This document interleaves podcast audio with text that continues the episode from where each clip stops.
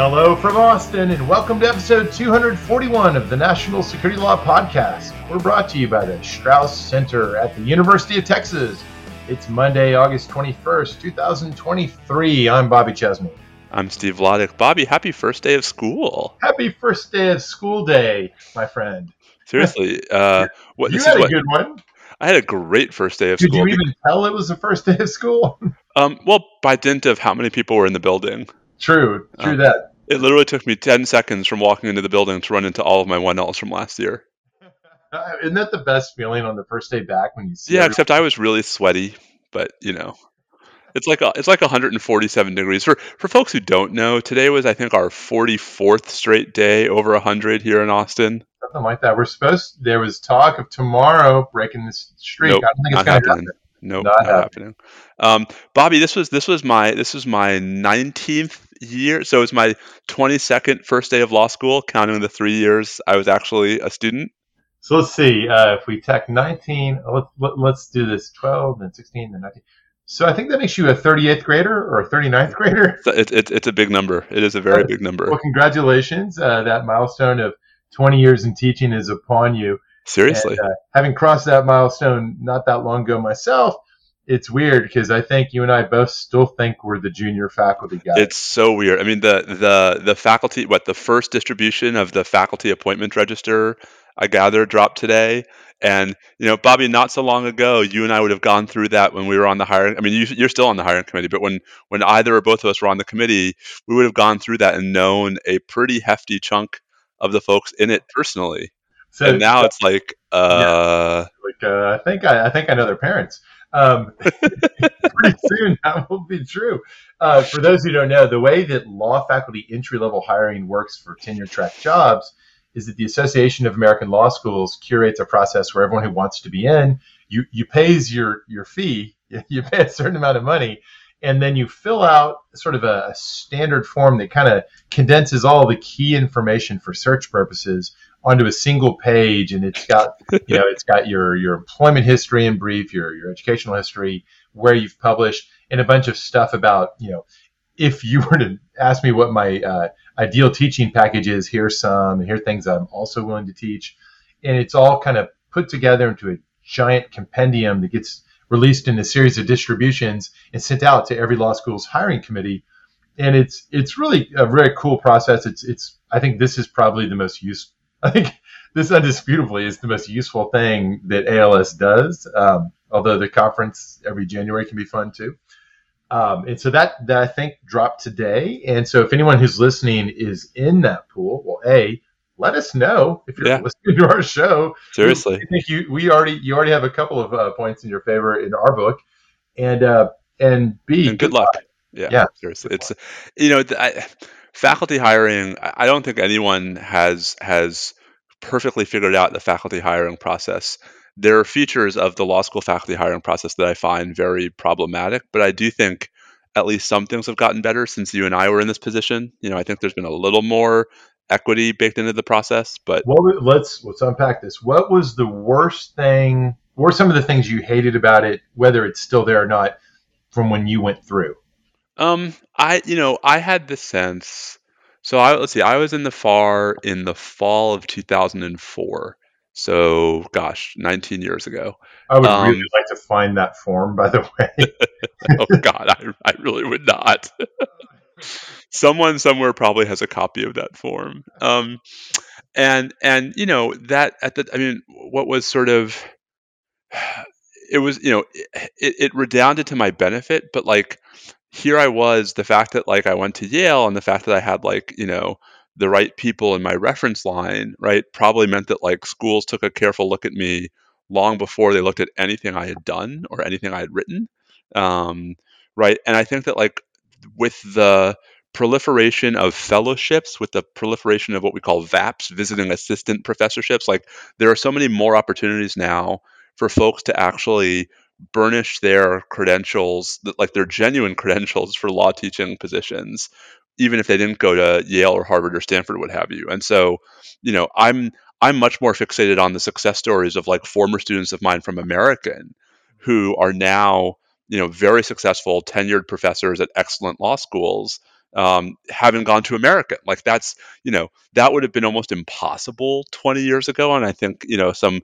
shifts in how the process works have really made it better, not great, but better relative to when we were babies. The emergence of the visiting assistant professor pathway and the expansion of it as a primary feeder has enabled, it does create space to sort of break in when you might not have been from, you know, the so-called right school before. On the other hand, it's really kind of upped the opportunity cost or the... Yes, absolutely.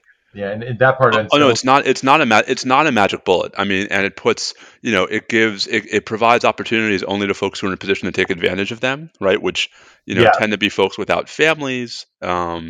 I mean, it's not ideal, but like I think, you know, it's at least better than a world in which, like, you know, your ability to get a teaching job could be made or broken based on like whether the right or wrong person was one of your references. Yeah, exactly. But speaking of first day of school, though, it's not, I mean, we also, you know, I think it might be cool if we have some prospective law students or new law students listening to the podcast as well. Maybe we can give them a couple of sort of quick big picture pieces of advice. Absolutely. And shout out to all our own students who seriously listening. Look them. Yeah. Woohoo. So let's see. First day of school. You know, some of the things I talked about around orientation last week. The thing I think probably gets said some, but not enough, is the importance of blocking out time. Ideally, maybe like it seems like a Sunday afternoon kind of thing to just put on your calendar so you get bumped and reminded about this, to call family and friends and other loved ones and make sure like on a routine weekly basis that you are staying in touch with people, because those 4 months of the fall semester, 1L year, you can accidentally isolate yourself from people much more than you should. It'll be good for your soul if you stay in touch with your loved ones and your friends. And you stole my first piece of advice. Was that it? Okay. So mine was a little more generic, right? Mine was that like people are going to throw things at you in law school. You're going to feel like the solution to everything is to work harder, is to spend more time. Like, if only I did the reading again, if only I did more outlining, if only I did X. And what I said was, it is really, really important, your first year of law school, to not forget taking care of yourself. And to not forget mental health, and to not sort of, you know, sacrifice sleep or self-care or personal contacts or family relationships because you think that you don't have the time for them. Like, those are not extraneous to succeeding in law school. Those are important to succeeding in law school. Exactly. It's the beginning of how you learn how to live your professional life as a lawyer as well, taking care of yourself and those who count on you and that you count on, and maintaining those relationships. At the end of the day, relationships are everything. Yep. So you have to tend to this. And my second piece of advice, which is somewhat inconsistent with the first, is other than that, right? Be wary of generic advice about how to succeed in law school, right? Like, you know, I give a little speech, which I gave to the 1L. So at Texas, we have these things called societies, which are like sort of a way of dividing the first year class into social groups. Where this, I mean, I'm, you know, which one are you the advisor for? I'm the advisor for Martinez. I got traded. I was the green advisor last year. And I got traded from Green to Martinez for a player to be named later. Oh, that's awesome. And a bucket of beer, no doubt. Seriously, but so what I told this is so the idea is like you have a faculty advisor who's not one of your professors, so that they can be like there to give you advice on, you know, and they're not grading you. And what I said to them was, you know, I said, you are going to hear lots of things about how to succeed in law school, but they're all sort of generic. And you guys didn't get here by being generic. You all have different study habits. You all have different note-taking habits. You all have different reading habits. You all have different writing styles. And so you should have, you know, yes, you should listen when folks say, here are things that have worked. But you should also not assume that what works for person A is going to work for you and vice versa. Absolutely. And to that, I will add this, and I'll be really eager to know if this sounds consistent with your experience, Steve. There are certain things about the first semester of law school that are, at least for some people, certainly for me, it was particularly tough. And I think the pace at which you're expected to be able to absorb large amounts of reading and really extract relevant meaning from it, and then categorize it and recall it and you know, be able to use that information. It's sort of a volume specific thing that's really mind blowing for some people. It certainly was for me, especially early on.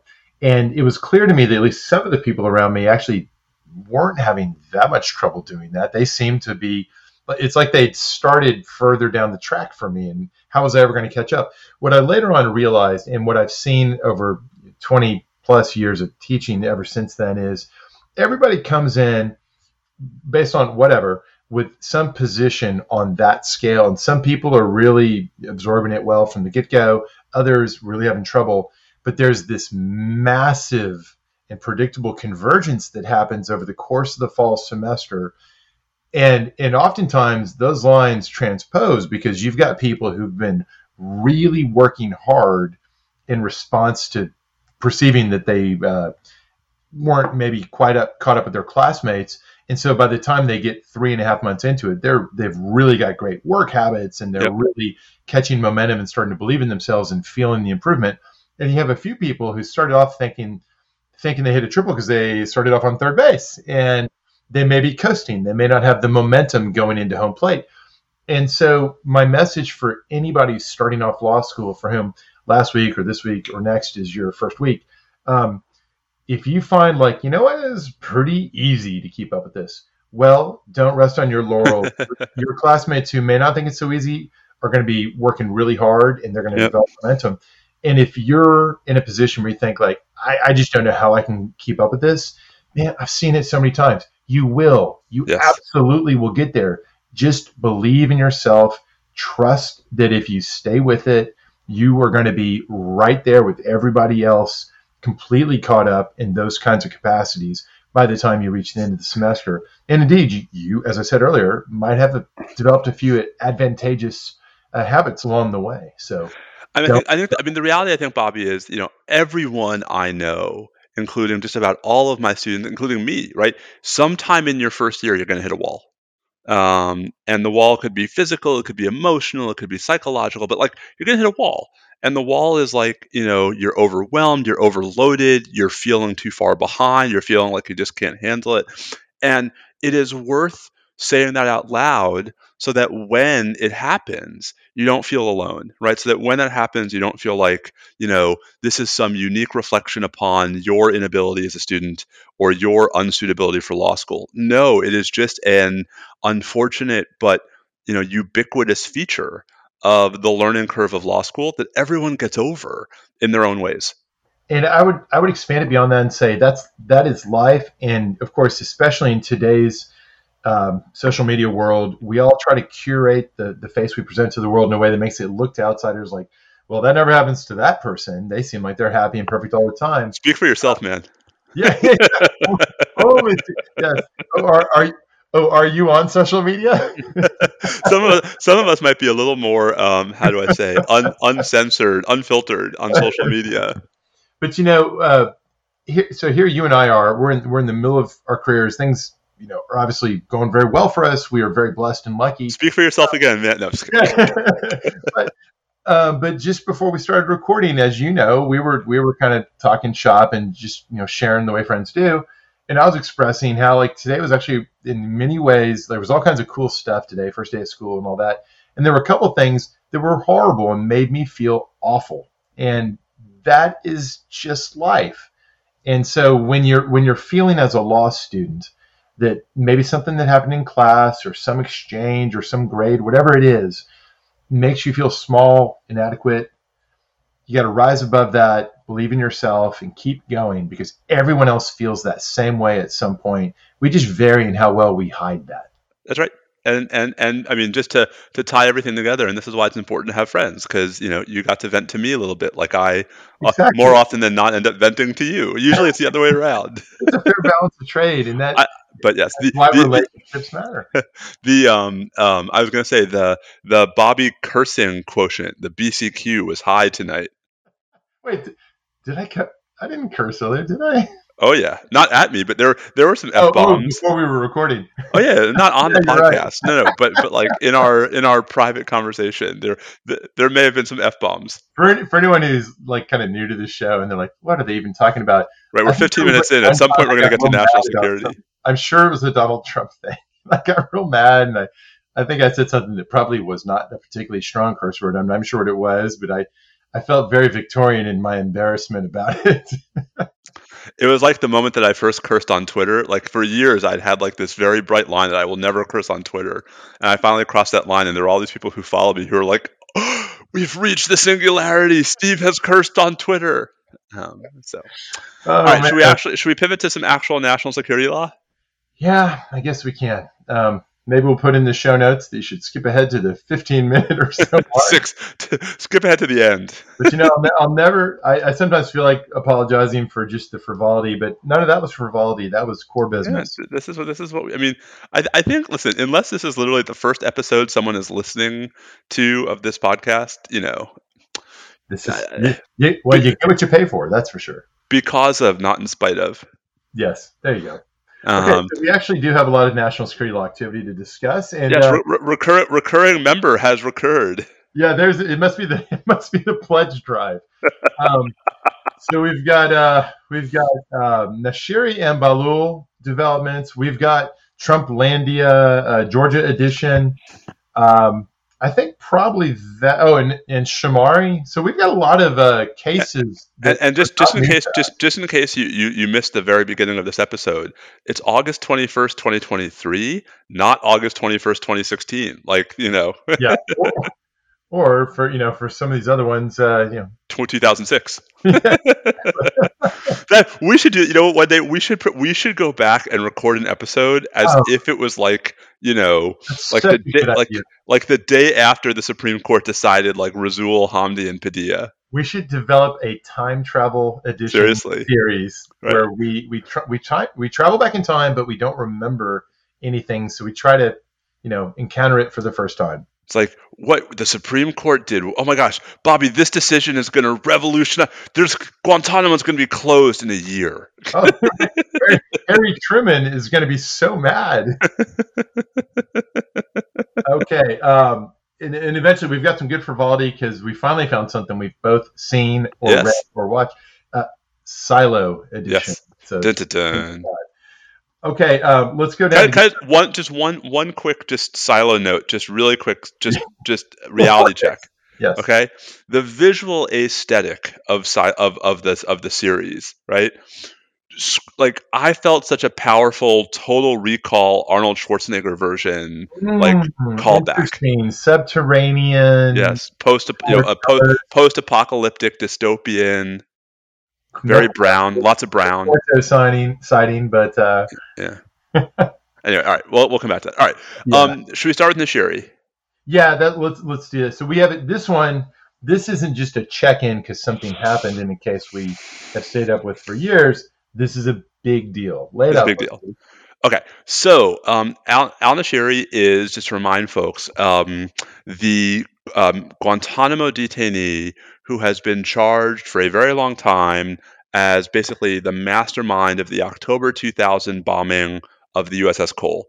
The Nashiri case has been beset forever with a mess of Bobby jurisdictional questions, evidentiary questions, judicial ethics questions. I mean, this is the case where Judge Spath did his spathing, right? Folks might remember the 10-layer dip. Spathing as a verb, I like that. Yes. Well, I think Michelle Parody might have come up with that, not me. But the sort of, to make a very very long story short, we were back to sort of square one and a half in Nashiri on the question of whether his two statements he made while in custody in 2007 could be used in his trial, could be used as the basis for other evidence admitted in his trial, etc. Everyone agrees, Bobby, at this point, or at least the government has stopped affirmatively disputing that statements Nashiri made while in CIA custody as part of the rendition, detention, interrogation program while he was being tortured, those are not admissible. But the question is whether these more sanitized statements in 2007 could have been admissible. And this is a huge deal because, Bobby, Nashiri statements were a pretty significant part, we think, of what the government was planning as its case in chief. Right. So, all right. Anyway, so to make a very, very long, and the particular scenario is one that looms. The whole clean team scenario is one that looms really large, frankly, potentially across other cases as well. Right. So we'll come back to that, right? But so this question of whether the text of the Military Commissions Act and the rules for military commissions, and potentially ultimately the Constitution, although that we never got to that here, whether that prohibits, which helps insulate this from ongoing risk of reversal to some. Right. So the question is whether those permit the use and reliance on these kinds of sanitized, post-torture statements.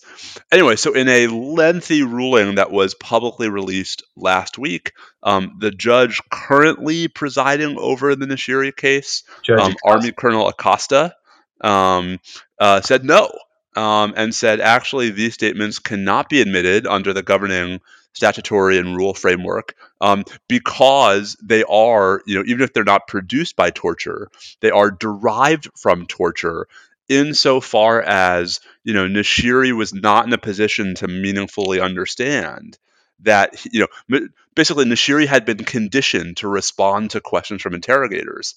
And so the fact that he was no longer being tortured did not reset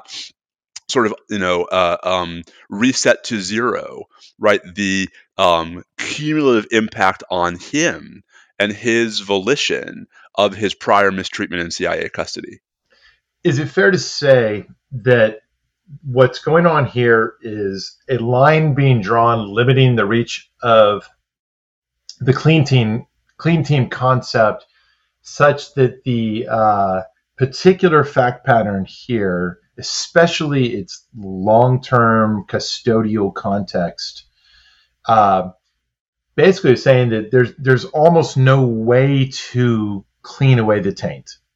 Yes. Yes, and so I want to get to sort of why this is such a big deal, right? But if Acosta is right, and I think his reading of the relevant legal authorities is pretty persuasive, that's an enormous deal, Bobby. Not just in this case, because there goes some of the government's most important, direct evidence against Nashiri.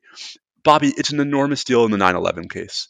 Right now, Acosta is not the judge in the 9/11 case, right? One trial court does not bind another trial court, but the sort of the optics of his analysis is going to be, I think, fairly persuasive.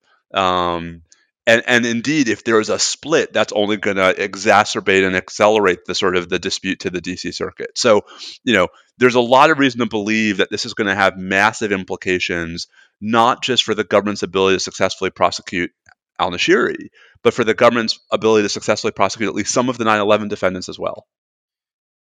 So, I think that's right. There's a separate question, and I'm in no position to know the answer to this. You might have a better grip on this than me.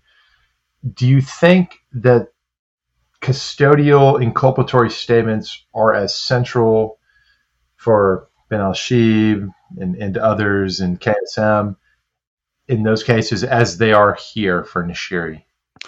I think the short version is probably not to the exact same extent. I mean, they are, my admittedly outsider sense of how the government's cases are structured based on what's public is that these statements were an even bigger deal in Nashiri than in the 9/11 case. And indeed that it varies somewhat even among the defendants in the 9/11 case where, there's different amounts of other sort of, non, interrogation based evidence in those cases. But Bobby, my sense is that it's a big deal even then, that there's still, significant evidence in the 9/11 case that would be vulnerable under the same theory. I do think I share that sense that it's less central.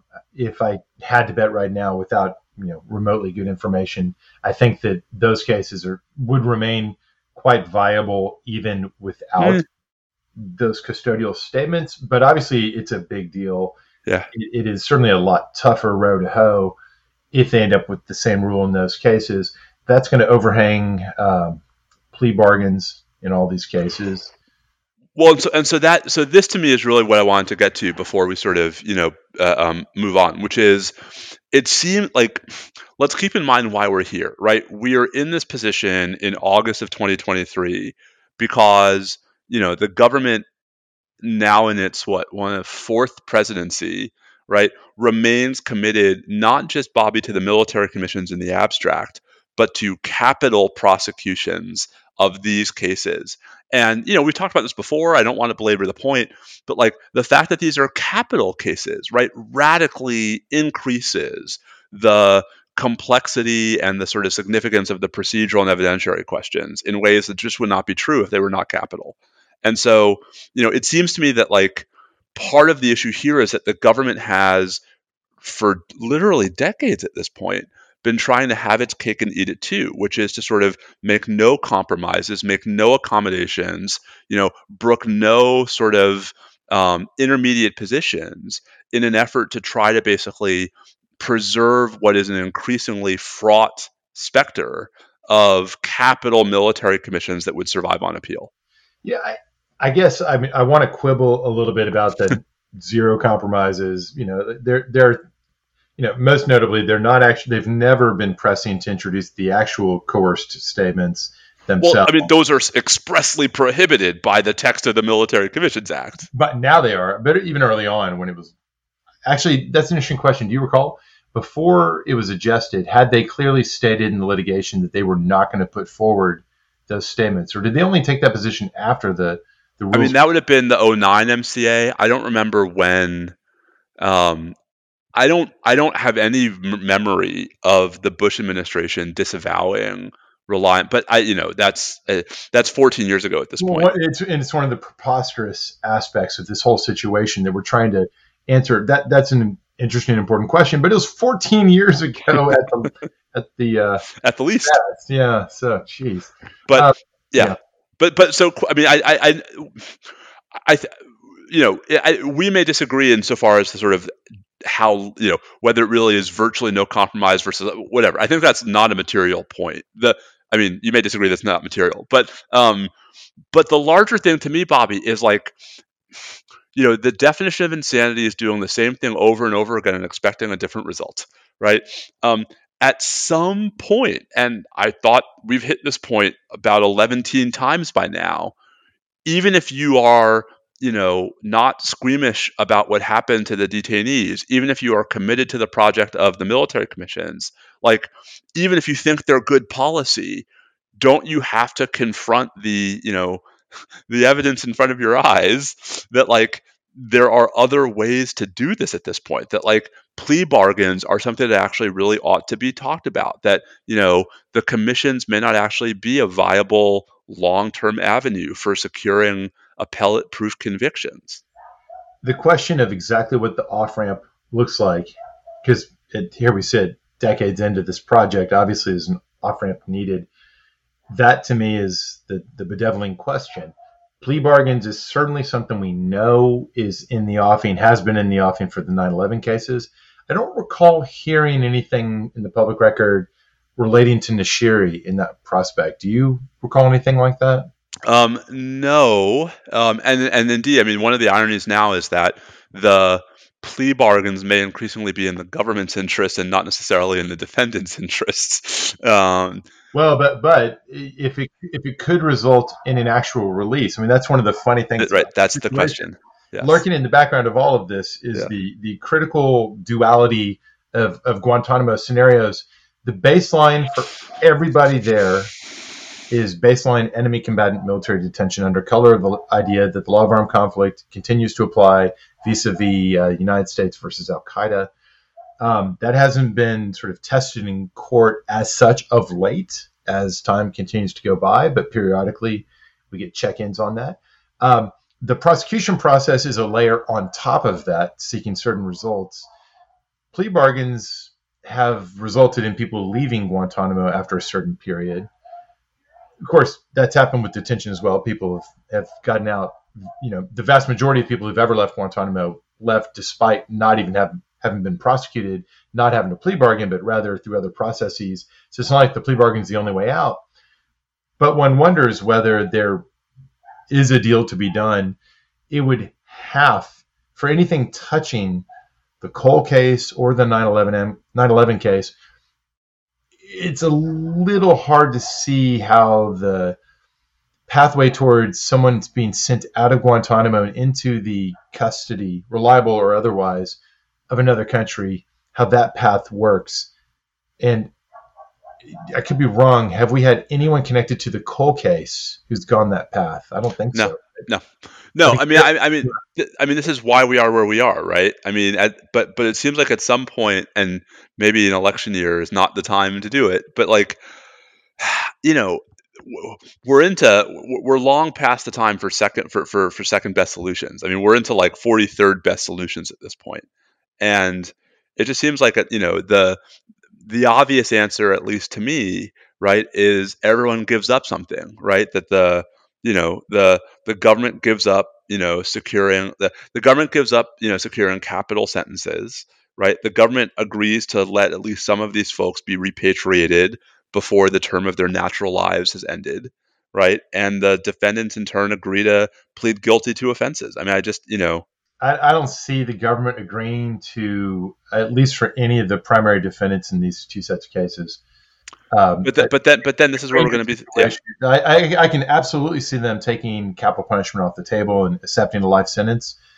But with the idea of an earlier release or any kind of mechanism for that, or custody in a third country, I suspect that is the holdup. But Bobby, at that point, if you're a defendant, why would you take the plea, right? I mean, if you look at if you look at the commissions to this point, like, you can't be especially worried that they're going to produce, appellate proof capital convictions at this point. Well, I think that is why we are where we are. Have the plea, and so everyone's easiest course is to continue muddling along. Because muddling along is mostly the status quo, year after year after year, despite, and I'm sure some people say like, well, actually, I think they're building up towards something. Yes, thus has it always been in this process. We're turning the corner. Now it's about to go down. Yeah. Well, wait till next year, isn't that although at least for Brooklyn Dodgers fans, there finally was 1955. There could, at some point, presumably will be an actual trial, but we'll see. I mean, are you sure about that? Yeah. Like, what are the odds makers laying these days on an actual trial in either of these cases? What's the classical paradox where you can never reach the destination because it's one of Zeno's paradoxes. You can only get halfway there. Okay, yeah. So I think we're a little bit living that here. Is it Zeno's second paradox? I'm trying to remember which one it was. Because so, Zeno has three paradoxes. I don't know. You can look it up. I am looking it up, but I don't. Okay. All right. Well, this is the only Guantanamo litigation activity we've got. The DC Circuit has weighed down from on high in Bahlul. What now? Yeah, so Bahlul is speaking of long-running military commission cases.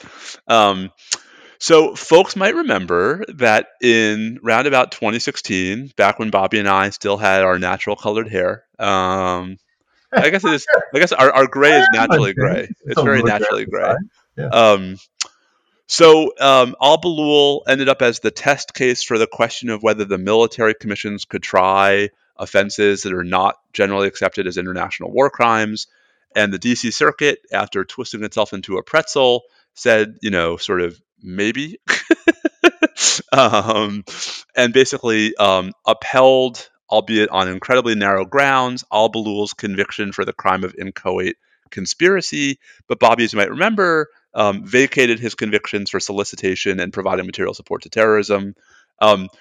This, believe it or not, is the appeal from the Court of Military Commission Reviews refusal on remand, right, to require resentencing in light of the restructuring on appeal of Bahlul's conviction. How long ago was that?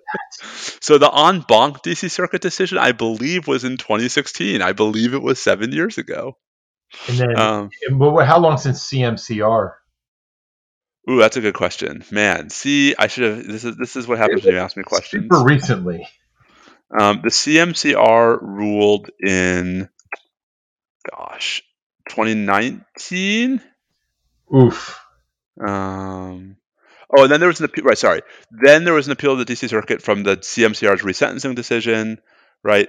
Where the DC Circuit in 2020 vacated part of, vacated the CMCR's decision because they said that the CMCR's analysis had been incorrect, right, of whether Bahlul was entitled to resentencing.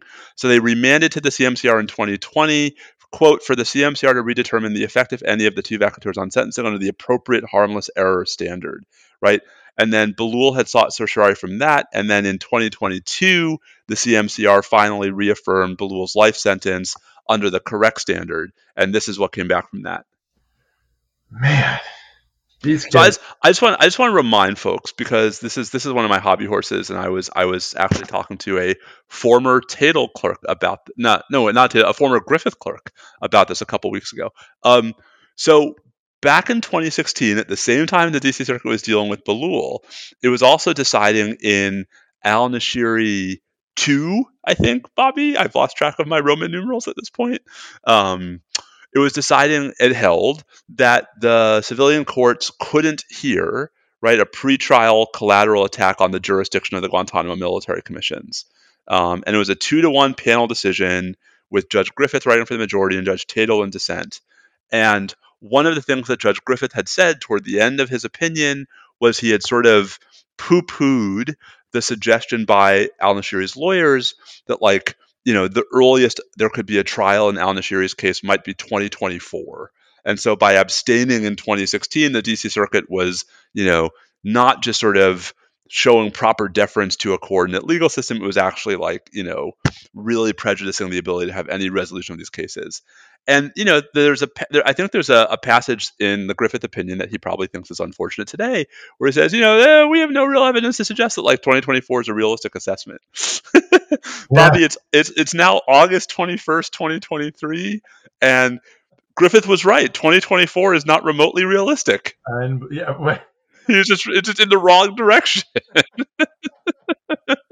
The over-under idea. Very, it'd be very hard to track. I just want to say, I am not prophetic. I get a lot of things wrong, and if you went back and listened to old episodes of this podcast, you'd find out just how much. But one thing I think I've been ruthlessly right about, all along, is all of these projections for when these cases would ever get to trial have all been preposterous pipe dreams. Yeah, I think a while back we put some predictions out there about the 9/11 trial. Yeah, and I think we tried to reach real far. 2028, I think. I recall vaguely something a 2028 Supreme Court denial of certiorari on the direct appeal of the conviction. Oh, honestly, right now that sounds way too soon. Oh, way too soon. I mean, 2030s for sure for whatever the finale. Yeah. What's going to happen first, Trump's trial date or ? Trump's trial date, I think. Well, we have. It depends on which one. Which trial? So speaking of, should we talk briefly about Georgia? Yeah, let's pivot. We can come back to Shimari. Let's journey north to Trumplandia, and in this case, the manifestation of Trumplandia in Georgia. We have our first state court indictment. Steve, there's obviously, we could go way into the weeds on the particulars. There's a fair amount of overlap, but also some interesting distinctions comparing this to the special counsel's indictment secured in D.C., which we talked about in great detail. So is it fair to say that we have a much larger set of named co-conspirators? Mm-hmm. 19 or 18 alongside Trump, including some ones we'll talk about in a moment when we get to the removal issue, since this is in-state court but may not stay there long. In terms of the offenses charged, the big flashy thing here is that the concept of RICO. RICO's an acronym. Pronounce it RICO. RICO's an acronym standing for Racketeer Influenced and Corrupt Organizations Act. Started as a federal statute, and now there's state-level RICO statutes. And Bobby, do you know the enterprising young U.S. attorney who was actually instrumental in expanding the sort of the use and scope of RICO? Well, I want to speculate here. Don't indulge me. Rudolph Giuliani? That's the one. Interesting. I actually don't know anything about his. I'm just guessing, and I apparently got it right. I'll be interested to know more about it. I assume he used that in mafia trials in and a whole bunch. I mean, he was very when Giuliani, you know, long before he was the mayor of New York, he was the U.S. attorney for the Southern District, and he really made his bones on very aggressive uses of the RICO. I mean, the RICO statute I think only dates to like 74, Bobby, something like that. And Giuliani, yeah, I'm sorry. No, please. No, and Giuliani just was instrumental in the 80s in really like aggressive, expansive use of the RICO statute. Bobby, not just in mob cases. I mean, in cases that had nothing to do with what we might think of as conventional racketeering. I think that kind of gets at the key question or the key interesting thing about RICO. It is a way of trying to get at organized criminal activity that goes beyond, in subtle and complex but important ways, the run-of-the-mill concept of conspiracy, which on a recent show when we broke down the Trump indictment, we talked about conspiracy liability. It's a little – I've always struggled actually to articulate this one well. I kind of pride myself on being able to explain these concepts. I find it hard to sort of capture in a layperson-friendly way the extent to which RICO is sort of different from run-of-the-mill conspiracy. Steve, do you think it's fair to say that if conspiracy, criminal conspiracy in general, is the meeting of the minds between two or more people to commit some to-be-determined criminal act, but you know the type of crime, you just don't know the particulars, and it's that kind of prevention-oriented or group-oriented liability. The deal with RICO is that you're able to bring in a wider range of associated activities, drawing on if you can make the case that there is an organization, then you can put as evidence in front of the jury lots and lots of different bits and pieces that may not all involve the same people in a way that would be much more difficult to do with an ordinary conspiracy charge. Is that fair? I mean, yes. I've always felt like that's kind of the special bite. Like, why is it a powerful tool? And at least at the federal, I am not an expert on Georgia RICO, but at least at the federal level, the compromise is that sort of relaxed threshold, right? The trade-off is that the underlying predicate offenses are narrower, right?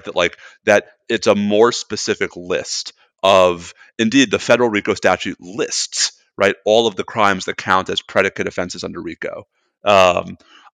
I think, I don't know if he coined the term, Bobby, or if he just popularized it, but when he was a professor before he was a judge, Jerry Lynch, I think, is the one, right, who standardized the term that RICO is the crime of being a criminal. That's interesting. You know, that's actually a perfect segue into a point I want to make here for listeners who are not lawyers, or for the lawyers as well, but especially those or for lawyers who are not listeners. That's a very large group. For those who are interested in these legal topics, in part for sort of what they bespeak about what the power of government can and can't do, which is sort of the essence of the business, I would encourage you to think of our conversations that touch on conspiracy and RICO as a variant of conspiracy under the heading of preventive charging and collective charging. And these are both types of liability that are variations from the baseline norm of our system, which is individual charges for what we can show you have done. Legal systems, including ours, routinely extend liability in various forms, both in the prevention direction, so backwards in time. Insert here Philip K. Dick, Minority Report, or the Tom Cruise version if you prefer.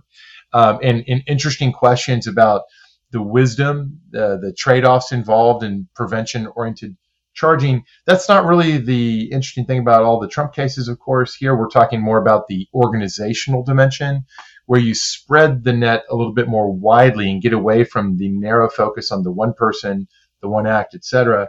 And RICO, in that sense, is interesting. It's not more prevention-oriented than a regular conspiracy charge. It is more capacious, if you will, in a way that's not unlike the way that some of the material support type concepts can be capacious as well. Anyways, so Georgia's got a particularly broad variant of the general RICO concept. There's lots of things you can hook in. And so this indictment has, well, It's got a lot of things in there. In addition, lots of things, all the things, all the things. One of the things is Mark Meadows, the former chief of staff, who is widely perceived to have cooperated and has immunity. We think, right, at the federal level, is indicted here. Yes. And he very promptly moved, like really quickly moved, to have the case removed. And dismissed. And then he moved in the district court to dismiss it.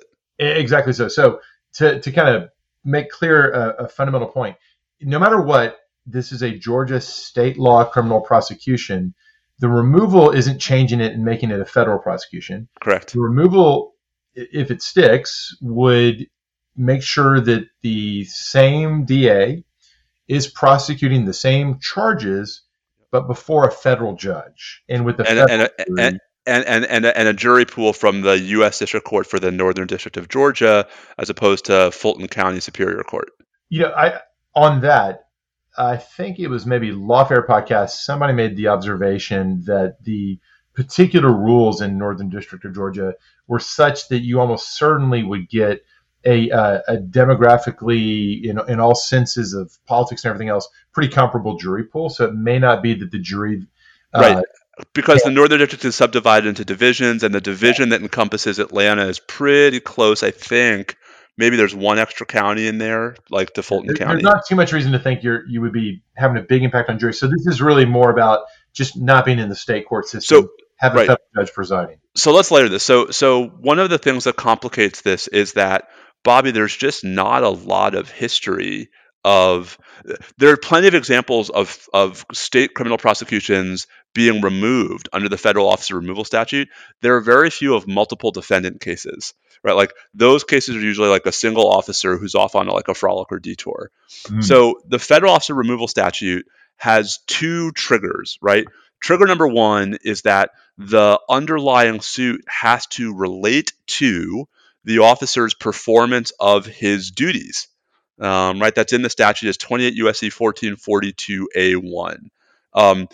This is, what does relate to mean? So there's a case, Bobby, from 1969 called Willingham versus Morgan, where the Supreme Court adopted a pretty capacious definition of relates to, right? Basically, to mean like, was it sort of, not that it had to be, Bobby, formally part of your duties, right? But that you were on the job. It's almost scope of employment. Like you were on the job when the thing happened, right? I think in Meadows' case. Yes. So, okay. So we have at least a couple of things. One, can I add one caveat though? Oh, yeah, please. Sorry. Just really quickly before we get to Meadows, because I want to get to Meadows. But in footnote 4 of the majority opinion in Willingham, and I wrote about this, by the way, for my newsletter today, One First, check it out, Justice Marshall says, the standard might require a tighter connection in criminal cases. Well, and so this is where it's very interesting. So his role, chief of staff. Right. His duties are doing Trump's bidding. Well, his duties certainly include arranging things that the president has to be arranged in the mundane sense of, right. Okay, I want a call placed to the Georgia Secretary of State. Right. I'm sorry. So insofar as it's the infamous call to Raffensperger? Yeah. Yeah. As far as like Meadows having arranged that call, right. Whatever one makes of the purposes, et cetera, of the call. Seems related to his duties. That wasn't part of his. Right. And so, so I actually think that it's possible that of all 19 defendants, Meadows has the strongest 1442A1 argument. Exactly my position. Right. I think it's pretty clearly correct in his case.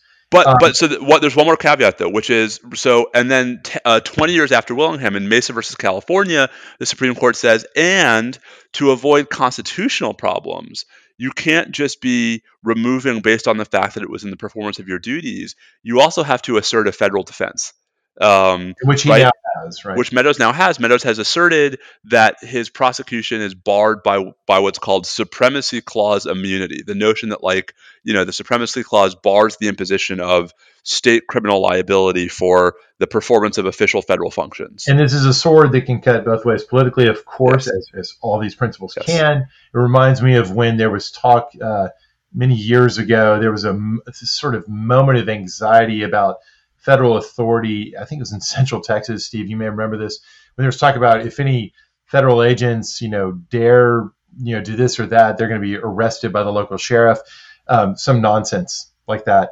And of course, the answer to that is like, well, you know, this is exactly why the principle of sovereign, a sovereign authority defense, supremacy clause defense, has to have some role in a federalism system, so that state level officials cannot simply arrest and incarcerate federal officials. Well, so this is how these two concepts fit together, right? The removal, which is how you get the case into federal court, and then the immunity, which is the substantive defense that controls whether the case can go forward.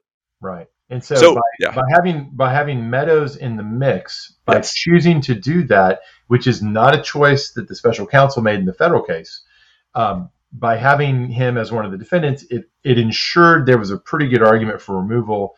You know, maybe that doesn't really matter in the grand scheme of things from just a purely tactical perspective, but insofar as it was important to the DA to stay in state court, well, that was probably a mistake, I would say. Well, except that, and here's where I sort of do a bit of a shoulder shrug. Except, so Bobby, if this were a civil case, it would be clear from both the text of the statute and from decades of case law that Meadows' notice of removal would be effective to remove the entire case against all 19 defendants. There is no similar language to that effect when it comes to the removal of criminal cases. And there does not appear to be precedent, again, because there just haven't been that many multiple defendant examples. Bobby, there does not seem to be clear precedent for whether a removal by a single defendant in a multi-defendant prosecution operates to remove the entire case from state court to federal court. So this is a super interesting question, right? Is this just Mark, or is this that whole crew, including Trump? Including, by the way, let's just say, including, Bobby, some defendants who no one would argue could have removed under 14, right? Defendants who, Bobby, were never federal officers, and so therefore could not avail themselves of the federal officer removal statute on their own. Yeah, I mean, so as you say, if it was civil, no question. Yes. If it's federal, question. Yes. Certainly, insofar as we don't know. If you were the judge, trying to figure out what to do with this, if the defendants are all saying, like, of course, we all have to come with you, so and the prosecutor's my gut as a civil procedure person is that it's all the same case or controversy for purposes of Article III of the Constitution, right? And so I would think that even though the statute isn't as clear, the same principle ought to hold. But Bobby, the one additional complication, one place where the statute is clear is in a criminal case as opposed to a civil case. Removal does not actually operate to stay the state court proceedings. Right?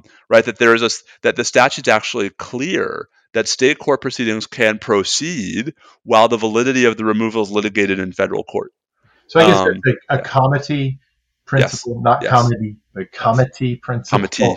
Given the greater state interest in a prosecution, and perhaps spur to quick decision making by the Article III judge. But I will just say, if I am Willis, if I'm the DA, like, you know, let's go to federal court and try the case there. I mean, like, I would rather get past this than spend 6 to 12 months fighting over this. Exactly where you just went, as we've said repeatedly in this context and in other ones.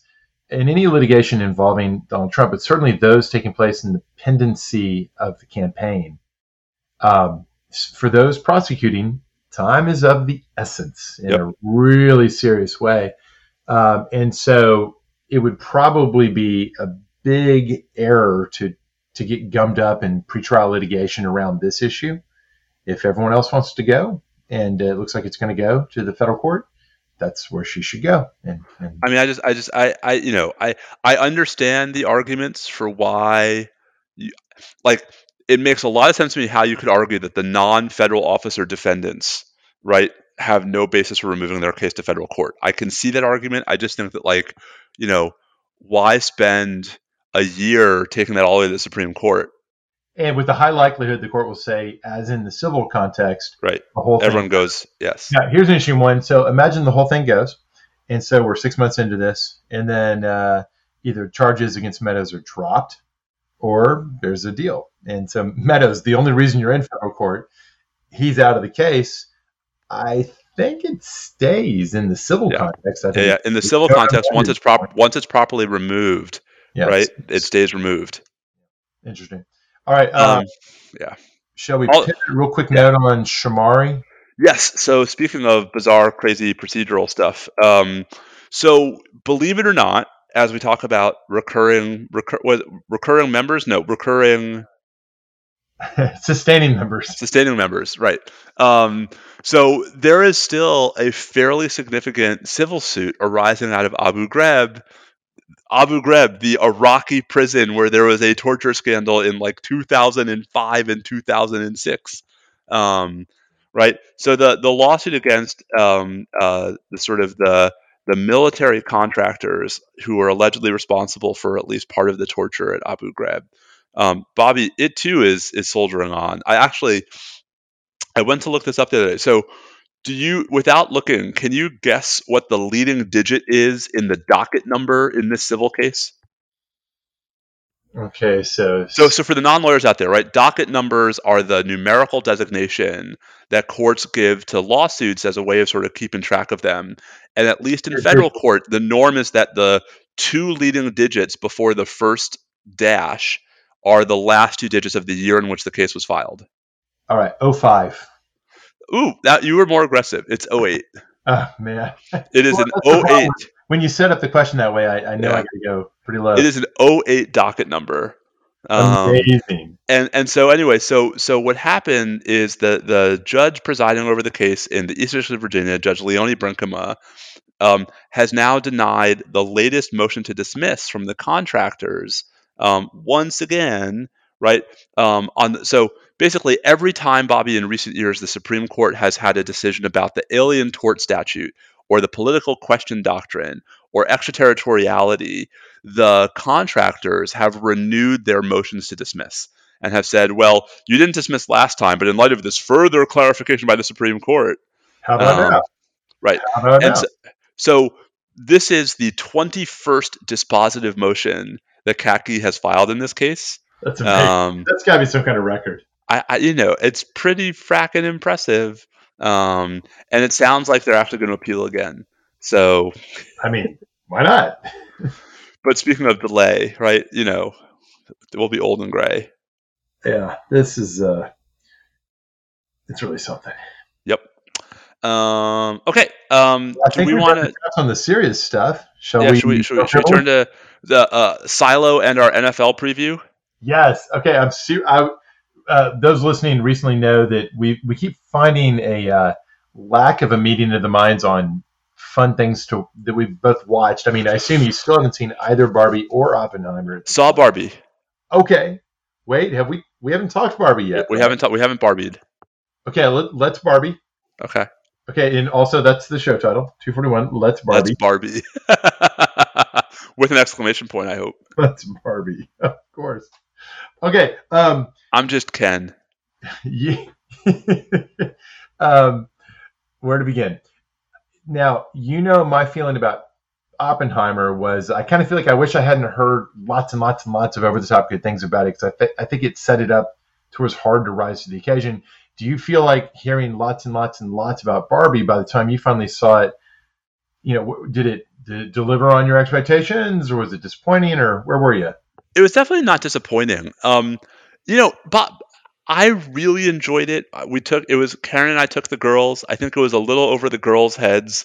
7 and 5, I think might be a little young, although not like inappropriate. Like there was nothing, age inappropriate about it. Stuff like that would go right over their heads. Right.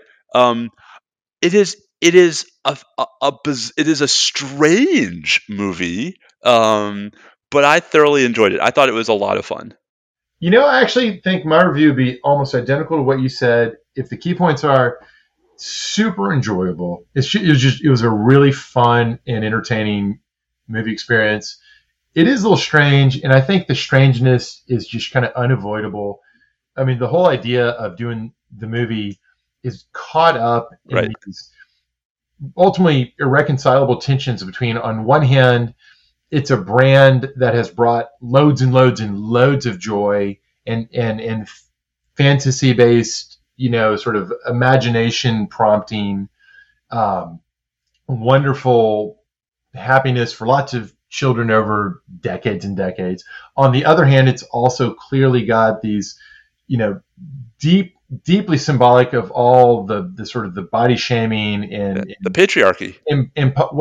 That's not what I'm talking about. I'm talking about the body shaming and the impossible sort of standards for women that are just bound up inextricably with the history of it too. And so the movie tries to wrestle with that, tries to be serious about it. That's kind of a no-win task. It kind of tries to have it both ways, and I don't think there's almost no satisfying people. You're either going to feel like you're not giving due to the happiness it's brought to children over time, or you're not giving due to the body image issues that the cost. Yeah, exactly. And did the best they could. It's that's right. That part's not very fun, right? Like no one's really enjoying that part. They might be satisfied or not by what they hear. Right, but like America Ferrera's monologue. Not the most fun. But powerful. Yeah, I mean, look, I think that the problem I have with it, if I had a problem, and I thought it was great, I enjoyed it. Yeah, me too. I thought that it was a disappointment that the way so they set up this tension and they really build up to this point. It's like, so what's the new post, Ken takeover world going to be? And I was kind of looking for maybe a little bit more sense of creativity in how they depicted what the Barbie land is going to be like at that point. It really felt like they were just kind of worn out with the plot development and just kind of wrap it up real quick. The women are in charge. We're kind of reversing the course, and it's all good. I probably done something more creative and more fun than that. So it's interesting. I mean, I this is coming across less like effusive than I meant it to, because I actually thought the movie was exceptional, right? There's so much in it. Like, it is doing so many different things in almost every moment that it's almost like I actually kind of want to see it again, because I feel like I missed so much the first time, right? And it's like, is it possible that it's meant to be, the movie in that sense is like Barbie herself? It's supposed to be everything to all people, and it's inherently going to be unsatisfying, but you're going to be entertained. Wait, I want to read you a text I just got from Karen.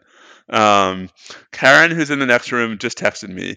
Are y'all seriously talking about Barbie like anyone cares what two middle-aged white guys think a month after it came out? ? LOL. Yes. I reject the idea that I'm not allowed to have voice by dint of my age, gender, skin color, or any other category. That's one of the points of the movie is we can all play. I'm just going to go with, I love that the movie also raises the profile of Closer to Fine and Indigo Girls. Oh, that is. I knew you, when I saw that, I knew it. I'm going to say the Battle of the Kins. Yes. That was an extraordinary segment. Okay. Before we get in any more trouble, I think we should move on to Silo. Okay. Silo is... You're liking it? Because I think we're allowed to talk about Silo. Yes. So I finished the first season of Silo and really, really enjoyed it. I thought, there are some pretty significant plot holes that I don't know if the books... You've read the books, I haven't. And so maybe the books deal with some of these plot holes. But I thought it was interesting... even as it is adhering to the three laws of science fiction, I still thought it had some novel takes on it. I'm just, Bobby, I am the target consumer for like post-apocalyptic dystopian science fiction.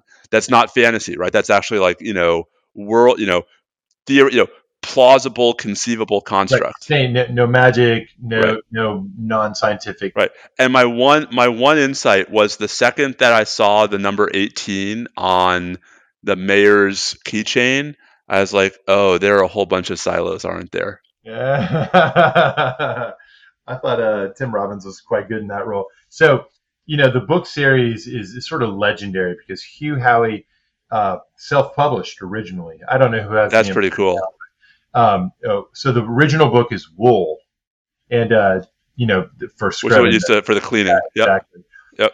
And it's one of those ones. If you're like me, and I go into bookstores every chance I get, and I'll at least make a pass through the sci-fi fantasy area, looking at the shelves, and you'll see certain ones We're at an amazing bookstore like Book People here in Austin, where it's well curated. Invariably, there's the row on the shelf where the employees have said, like, hey, please check this out. And so Wool would always be highlighted. Years went by, and I'd notice it. Finally, I was like, I should give this a try. There must be something to it. It is a really excellent entry into that genre that you just described. In many, many ways, it's true to the form. And so for those who really prefer only to read stuff that subverts form, you're not going to like it that much, perhaps, because it's conventional in that sense. But if instead what you like is good characterization, plausible dialogue, and intricate and well thought out long-term plotting that progressively unveils an interesting story that goes further than you think it's going to over the course of books. Yeah, there's maybe some stuff you'd say is predictable, but there's a lot that will, excite you as you go. I think it's excellent. And so when I saw they were turning it into a TV series, I was thrilled, worried that they weren't going to budget it right to make it nice. I thought they did a nice job of spending enough to where the environment felt real, right? Yeah. It felt real. Yeah, I mean that's why. I mean it really was. That's why it was like the sort of the original Total Recall was the sort of the aesthetic to me. Like, I don't know if that was a deliberate thing or if it's just like how it felt to me. But yeah, something sort of grungy future-ic. It's. I'd love to know from the directors and the producers. Were they going for that? Because certainly, it's a nice kind of echo. Because right. You're underground. So here the biggest sort of MacGuffin, or the biggest unexplained. Here's the thing I kept coming back to, though.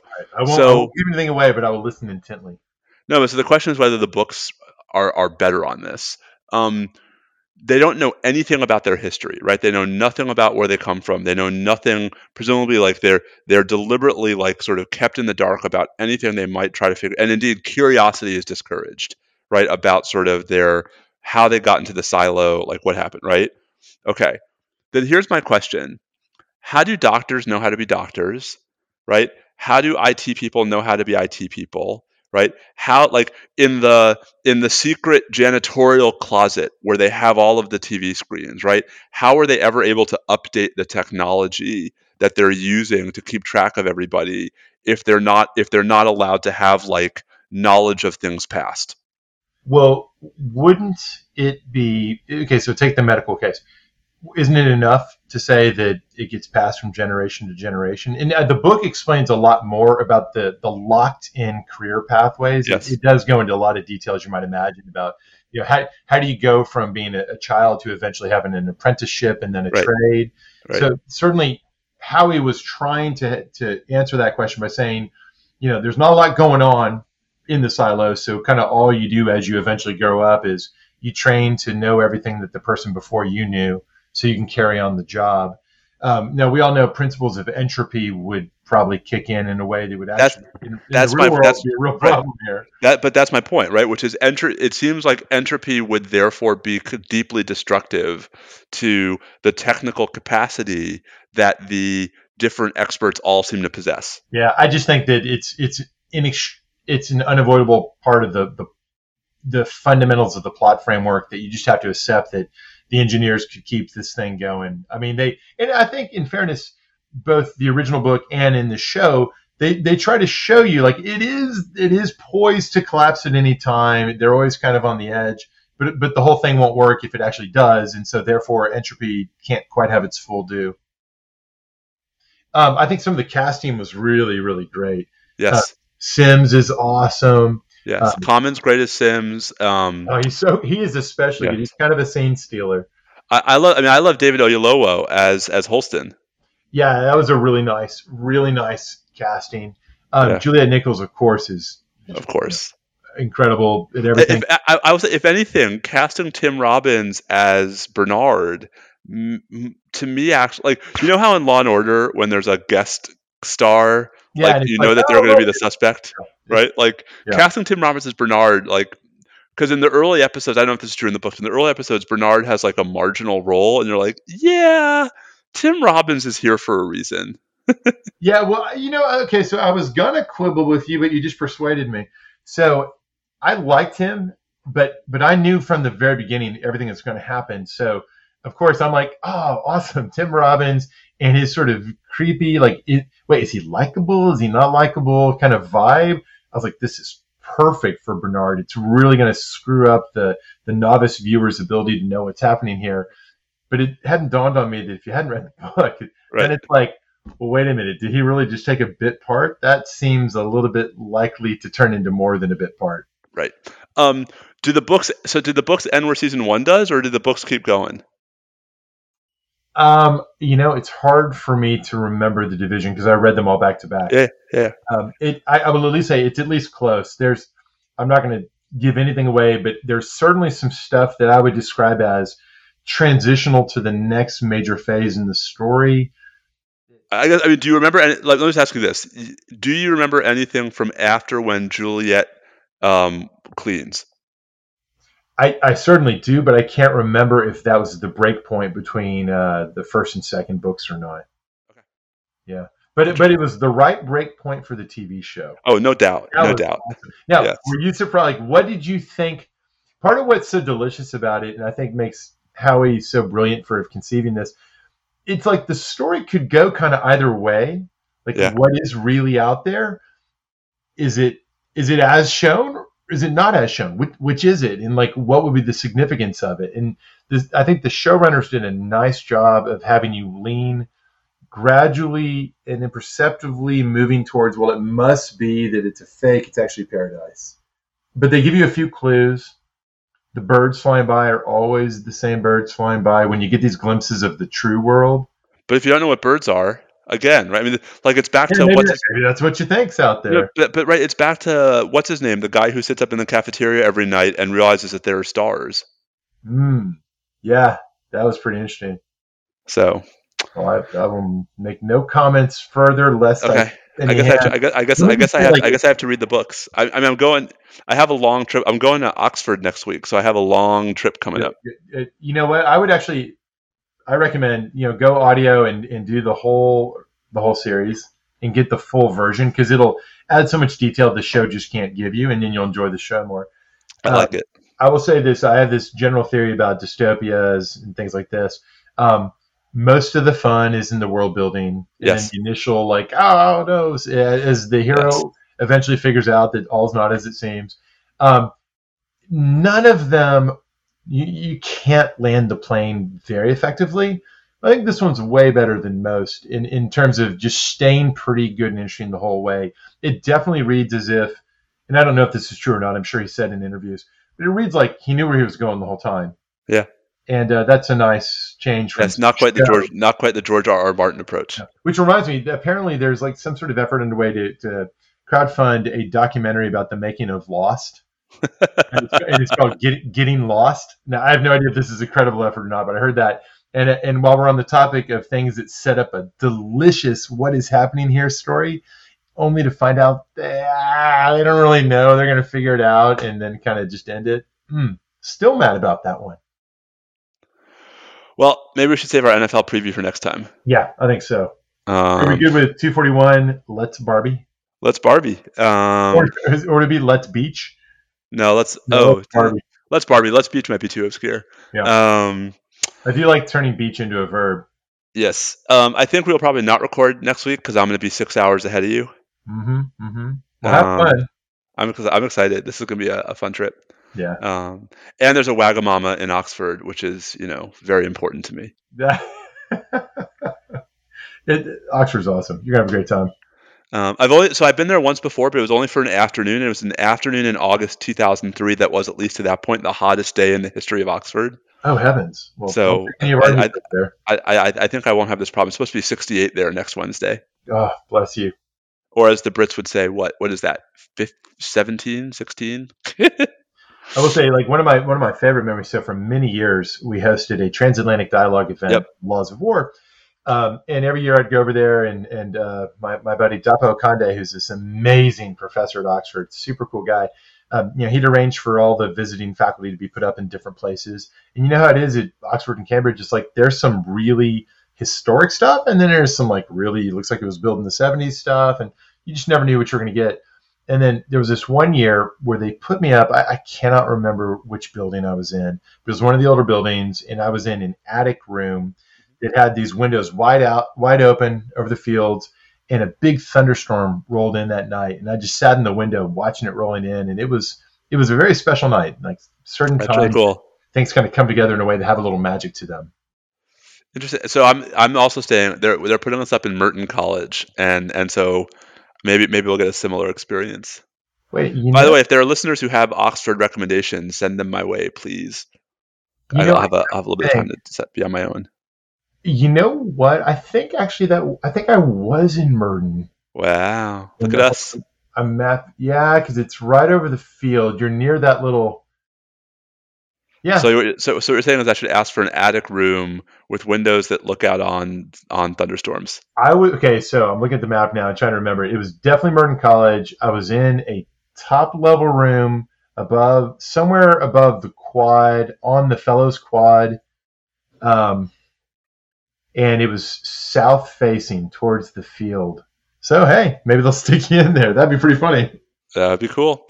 Yeah. All right. Well, he is at NSL Podcast. I am at – no, you're not at NSL. You're at Bobby Chesney. We are at NSL Podcast. He is at Bobby Chesney. I am at Steve_Vladek. And that's true on both Twitter, X, and Threads. And happy first day, first week of school to those who celebrate. And to everybody else, stay safe out there. Adios.